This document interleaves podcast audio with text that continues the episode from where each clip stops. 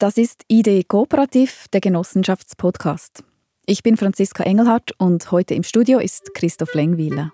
Ein Mensch, der sich viel mit Zahlen beschäftigt. Er ist Dozent und Finanzprofessor an der Hochschule Luzern.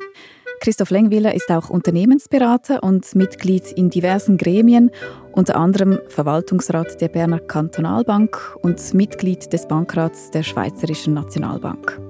Christoph Lengwiler hat sich in den letzten Jahren intensiv mit Fragen der Unternehmensfinanzierung auseinandergesetzt. In dieser siebten Folge geht es um die Finanzierung der Genossenschaften. Selbstverständlich müssen auch Genossenschaften auf soliden Beinen stehen, aber wie gelingt das? Was sind die besonderen Herausforderungen, welche die Rechtsform Genossenschaft bei der Finanzierung mit sich bringt? Ziel dieser Folge ist ein kompakter Einblick zum Thema mit konkreten Tipps, auch für Genossenschaften, die noch ganz am Anfang stehen. Willkommen, schön sind Sie hier, Christoph Lengwiller. Gleichfalls. Als Einstiegsfrage auch an Sie, wie immer.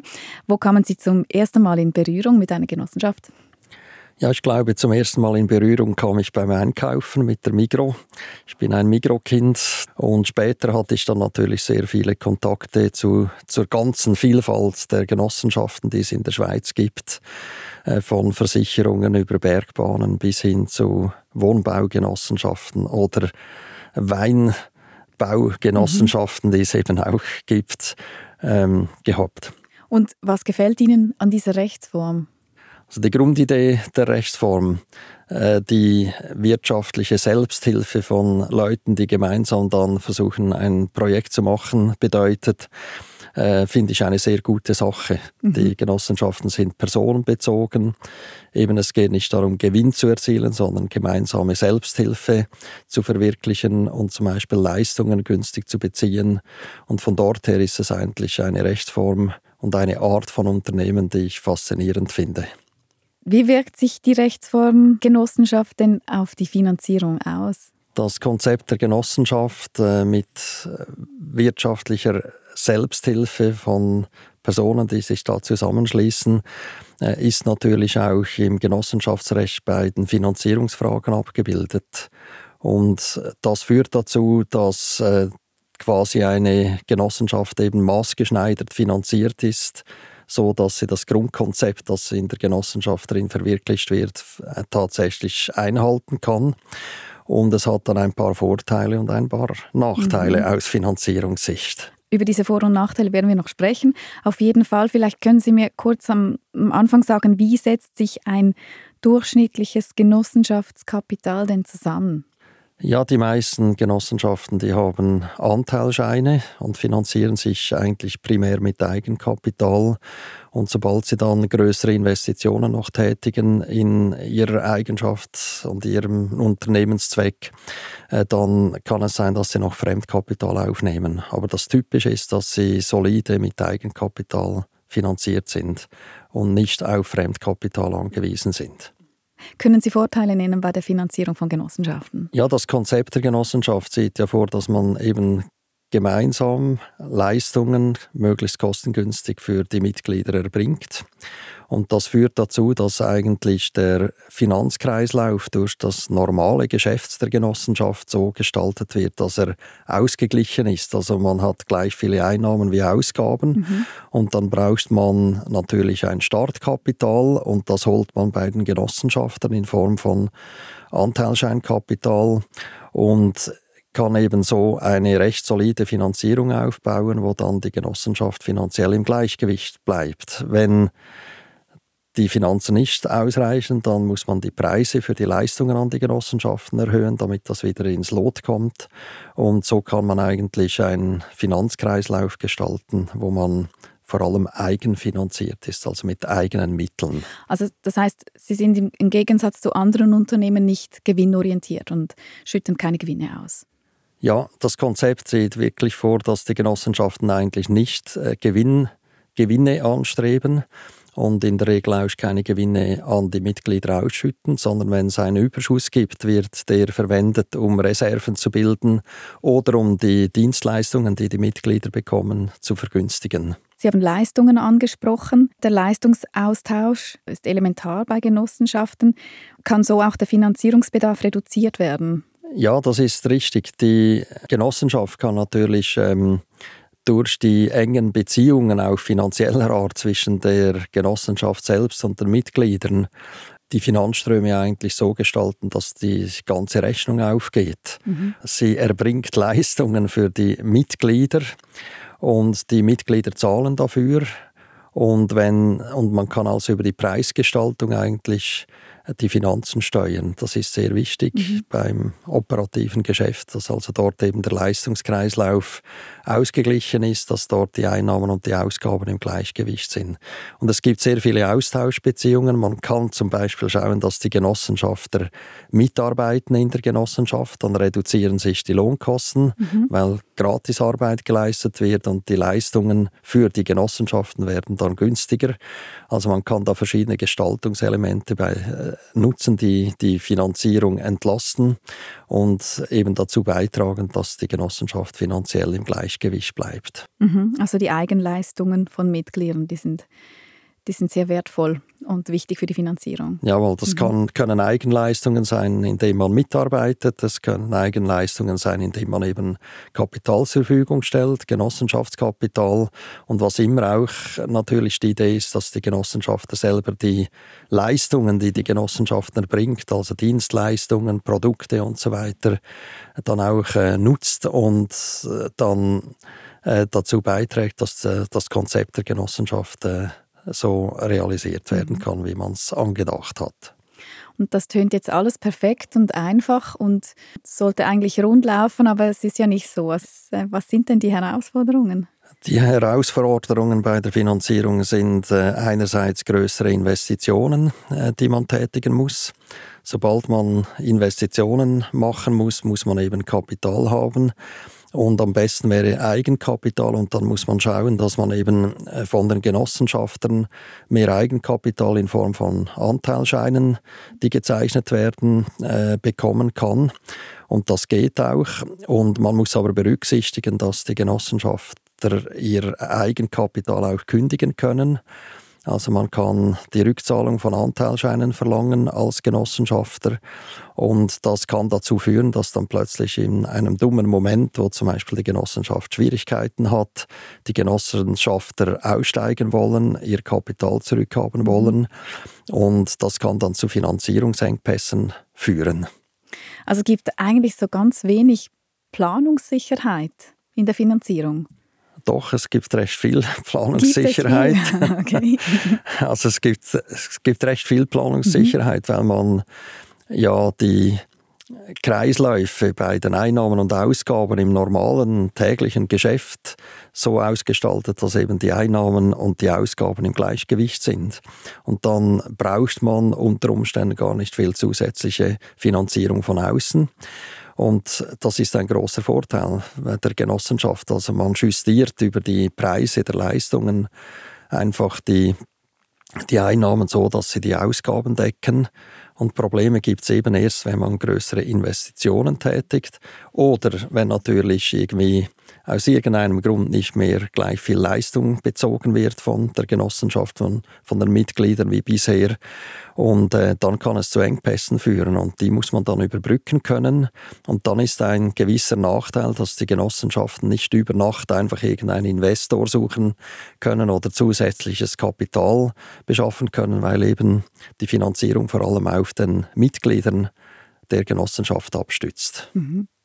Ich finde das noch spannend. Also ich habe diese Frage jetzt gestellt, weil, weil ich gedacht habe, wenn jetzt plötzlich alle ähm, ihre Anteilsscheine zurückfordern, so plötzlich zu viele auf einmal, dann wäre das problematisch. Ich denke jetzt an Baugenossenschaften, wo ich zum Beispiel auch Anteilsscheine habe. Also es kann tatsächlich passieren, dass bei einer Genossenschaft, wenn irgendeine schlechte Situation da ist, äh, die Genossenschafter ihre Anteilscheine künden mhm. und dann das Geld zurückhaben möchten. Und das wäre ja natürlich sehr gefährlich. Und deshalb kann man auch von Gesetzes wegen äh, sowohl Kündigungsfristen festlegen als auch äh, äh vorsehen, dass äh, bis zu äh, drei Jahren zum Beispiel ähm, das Geld verzögert ausbezahlt werden kann oder in bestimmten Situationen, wenn es nicht gut geht, der Genossenschaft sogar auf die Auszahlung verzichtet werden kann. Es gibt also da Sicherungsmechanismen, weil sonst wäre eine Genossenschaft effektiv äh, mit sehr hohen finanziellen Risiken konfrontiert. Ja, ich würde gerne anschauen, wie eine Genossenschaft auf finanziell stabilen Beinen stehen kann. Sie haben an diesem Leitfaden mitgearbeitet für die Finanzierung von Genossenschaften. Was sind Grundsätze einer optimalen Finanzierung? Wenn man sich überlegt, wie man eine Genossenschaft optimal finanzieren sollte, mhm. dann kann man tatsächlich so ein paar Grundsätze sich merken, worauf man achten muss. Das sind so generelle Überlegungen zur Finanzierung. Und ich kann diese acht Grundsätze, die wir ins Zentrum stellen, äh, kurz erwähnen. Oder? Mhm. Zum einen geht es darum, dass wenn man sich finanzieren will, dass man schauen muss, dass die Finanzierungskosten möglichst tief sind. Und das Zweite ist, dass man genügend Finanzierung hat, um jederzeit liquide zu bleiben. Also man muss die Liquidität gewährleisten.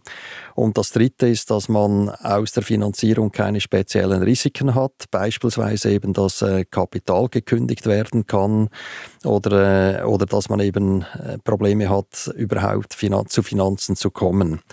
Und neben diesen drei Grundsätzen gibt es noch ein paar weitere.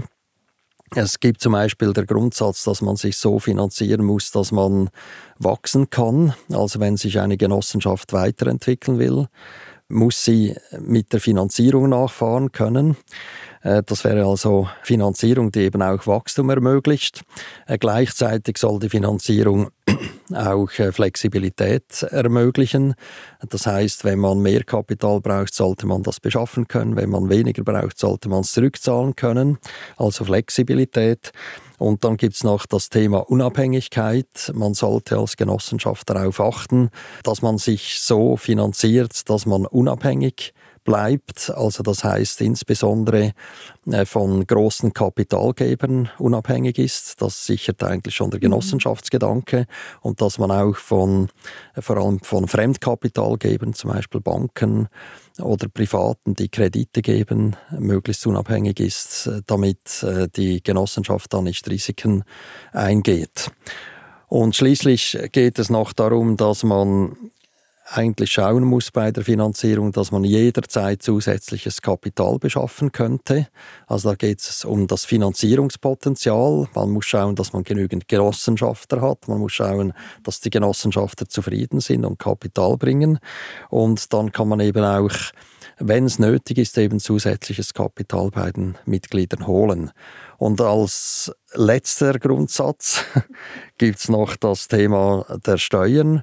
Man muss sich auch Gedanken machen, wie man bei einer Genossenschaft äh, die Finanzierung steueroptimal ausgestaltet.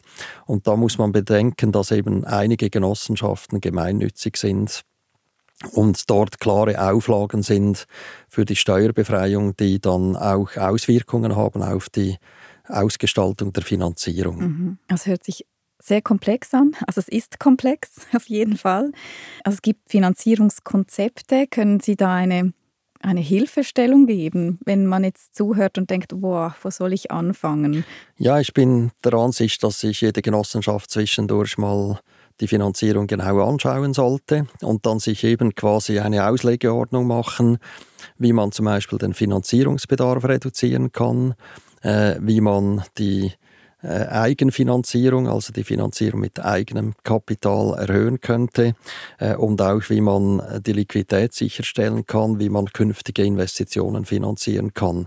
Und das äh, ruft dann eben nach einem einfachen Finanzierungskonzept, dass man eine Analyse macht und dann überlegt, wie kann man für die nächsten Jahre die Finanzierung optimieren. Wer macht diese Analyse? Kann man das selber oder wann lohnt es sich, jemanden dazu zu holen? Ja, ich denke, bei kleineren Genossenschaften kann das äh, das Mitglied in der Verwaltung, das sich mit Finanzen beschäftigt, machen oder, oder sogar der Präsidentin oder der Präsident. Oder bei größeren Genossenschaften ist dann natürlich der Finanzchef oder die Finanzchefin, äh, die das machen können. Jetzt ist ja Eigenkapital ein wichtiges Thema hm, für die Finanzierung. Mit welchen Rezepten kommt man denn zu mehr Eigenkapital? Ein sehr zentrales Rezept wäre, dass man das Ziel hat, zwar nicht Gewinne zu erzielen, um sie auszuschütten, sondern gewisse Überschüsse zu erzielen aus dem Geschäft, damit man Reserven bilden kann und das Eigenkapital aus eigener Kraft, aus dem Geschäft, das man eigentlich macht, erhöhen kann ist sehr wichtig. Das nennt man eben die, äh, die Selbstfinanzierung, wo man also aus der Geschäftstätigkeit heraus äh, und da Überschüsse ähm, erzielen kann, mit denen man dann das Eigenkapital sukzessive stärken kann und damit das Wachstum sicherstellen mhm. kann. Eine zweite Lösung natürlich ist, dass man den Kreis der Genossenschafterinnen und Genossenschafter ausweitet. Also je mehr Mitglieder, die dann einen Anteilschein oder eben vielleicht auch größere Beträge sogar zeichnen, äh, desto mehr Kapital steht dann zur Verfügung. Und bezogen auf das Anteilscheinkapital gibt es dann auch die Möglichkeit, ganz gezielt äh, Anteilscheinkapital aufzunehmen, indem man den Genossenschaften offeriert, dass sie eben größere Beträge zeichnen können ähm, und so die Finanzierung ausweiten kann. Ich finde das auch interessant mit der Gewinnausschüttung, zum Beispiel bei Anteilscheinen. Ich habe das ich habe selber schon bei verschiedenen Bau, Wohnbaugenossenschaften Anteilscheine gekauft und teils wurden dann, wurde dann die, die Zinsen mir gut geschrieben, aber bei anderen wiederum nicht. Wieso ist das so unterschiedlich? Kann das jede Genossenschaft selber entscheiden? Es ist grundsätzlich so, dass äh, mit dem Gewinn so umgegangen werden muss, auch nach Gesetz, dass man in erster Linie einmal Reserven bildet. Und wenn man dann ausschütten will, dann kann man äh, in zweiter Linie den Genossenschaften etwas zurückgeben. Und zwar normalerweise nach dem Ausmaß der Inanspruchnahme der Leistungen. Und dann gibt es aber auch die Möglichkeit, eben für die Anteilscheine einen Zins zu bezahlen. Das ist für mich äh, sehr wichtig, weil man bei Genossenschaften ähm, größere äh, Kapitalbeträge aufnehmen kann, wenn man ihnen zumindest eine maßvolle Verzinsung offeriert. Und es gibt heute vor allem im Bereich der Wohnbaugenossenschaften ähm, sehr viele Genossenschaften, die eigentlich das äh, eingeschossene Kapital verzinsen und dann auch äh, Millionenbeträge eigentlich von den Genossenschaften aufnehmen können zu maßvollen Zinsen, die dann ihnen zur Verfügung stellen zur Finanzierung der Liegenschaft. Und ich denke, dass vor allem größere Beträge äh, nicht den Genossenschaften zur Verfügung gestellt würden, wenn man gar keine Verzinsung hätte, oder? Mhm. Wenn ich jetzt zuhöre und ich bin Genossenschaftsgründerin, was muss ich beachten, so ganz am Anfang? Also wenn eine Genossenschaft gegründet wird, ist äh, sicher mal wichtig, dass man überlegt, was für Leistungen das man erbringen kann und will und dass man nachher ein Finanzierungskonzept macht, das auch verschiedene Zukunftsszenarien dann mit berücksichtigt. Also das heißt, äh, man gründet die Genossenschaft, man braucht Anfangsinvestitionen, deshalb auch Kapital. Es gibt Szenarien, dass die Genossenschaft eigentlich äh, relativ gemächlich vor sich äh, hinwirtschaftet. Zum Beispiel, wenn es eine, eine Wohnbaugenossenschaft ist, nur mit einer oder zwei Liegenschaften, dann äh, bleibt ungefähr die Tätigkeit die nächsten Jahre ziemlich stabil. Es gibt aber andere Fälle, wo man dann äh, zusätzlich äh, Geschäfte macht, beispielsweise jetzt bei Wohnbaugenossenschaften natürlich zusätzliche Liegenschaften baut und so wächst. Und dann muss man schon bei der Gründung daran denken, dass man dann eben möglicherweise wachsen wird und dann entsprechend auch das Kapital nachfahren können sollte. Und es gibt noch andere Grundsätze, zum Beispiel, dass man sich Überlegungen macht, ob man neben den direkten Nutzen der Genossenschaft auch noch Leistungen für Dritte anbieten wird. Und solche Szenarien helfen dann, um bei der Finanzierung und vor allem auch schon bei der Erstellung der Statuten dafür zu sorgen, dass man möglichst flexibel ist und die Zukunft dann praktisch in allen Szenarien abbilden kann. Mhm. Und dann würde ich gerne mit Ihnen noch ein bisschen in die Zukunft blicken. Wie sehen Sie so die künftigen Herausforderungen für die Finanzierung von Unternehmen? Vielleicht Stichwort Zinsen. Ich denke, dass in Zukunft äh, die Genossenschaften nach wie vor gute Chancen haben, dass sie solide finanziert bleiben. Äh, gleichzeitig sind natürlich die steigenden Zinsen eine gewisse Herausforderung. Mhm. Äh, kann sein, dass man dann auch auf den Genossenschaftsanteilen etwas höhere Zinsen bezahlen müsste. Und wenn man Fremdkapital hat, sind natürlich höhere Zinsen dann auch höhere Kosten. Und auf der anderen Seite gibt es Herausforderungen eher wirtschaftlicher Art, wenn wir äh, wirtschaftliche Schwierigkeiten bekommen in der Schweiz und dann trifft das indirekt auch die Genossenschaften, in dem Sinne, dass zum Beispiel Kosten steigen, wie das im Moment äh, durch die höheren Energiepreise passieren kann. Und dass man dann natürlich äh, die hohen Kosten wieder ausgleichen muss mit höheren Einnahmen. Das braucht dann Preisanpassungen bei den genossenschaftlichen Leistungen.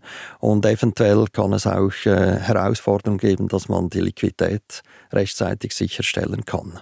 Aber kann es sein, dass man als Genossenschaft besser fährt als jetzt vielleicht mit anderen Rechtsformen, anderen äh, Unternehmen, die mehr auf Fremdkapital bauen? So mit den, gerade in Bezug auf die Zinsen. Ich denke, dass wirklich ein Vorteil ist bei den Genossenschaften, dass sie sehr stark auf Eigenfinanzierung ausgerichtet sind und weniger auf Fremdkapital. Und das sollte ihnen eigentlich äh, nachhaltig eine gewisse Stabilität äh, finanziell ermöglichen. Sehr schön. Was würden Sie so als vielleicht drei wichtigsten Punkte für die Finanzierung von Genossenschaft herauspicken? Das Erste, was ich erwähnen möchte, ist, dass ich festgestellt habe, dass äh, das Genossenschaftsrecht sehr viele Gestaltungsmöglichkeiten bei der Finanzierung erlaubt, obwohl es auf den ersten Blick etwas einschränkend wirkt. Die muss man nutzen. Das Zweite ist, dass ich sehr wichtig finde, dass Genossenschaften äh, wirklich schauen, dass sie möglichst äh, auf, aus eigener Kraft finanziert sind, also eine hohe Eigenfinanzierung haben. Und das Dritte ist, dass man sich Gedanken macht, eben periodisch, äh, ob die Finanzierung, wie sie heute aufgesetzt ist, stimmt und dass man dann vielleicht eben Maßnahmen und äh, Strukturveränderungen bei der Finanzierung überlegt, die die Zukunft eigentlich ermöglichen. Danke Ihnen herzlich fürs Gespräch, Christoph Lengwiller. Danke gleichfalls. Das war die siebte Folge von ID Kooperativ, dem Genossenschaftspodcast mit dem Finanzprofessor Christoph Lengwiller. Wer mehr erfahren will über die Genossenschaftsfinanzierung, kann ab Frühling 2023 den Leitfaden zur Finanzierung von Genossenschaften nachlesen oder am Roundtable teilnehmen. Alle bisherigen Folgen finden Sie auf idkooperativ.ch und auf allen Podcast-Kanälen. Es freut uns, wenn Sie den Podcast Ihrer Genossenschaft weiterempfehlen und ihn in der Podcast-App bewerten.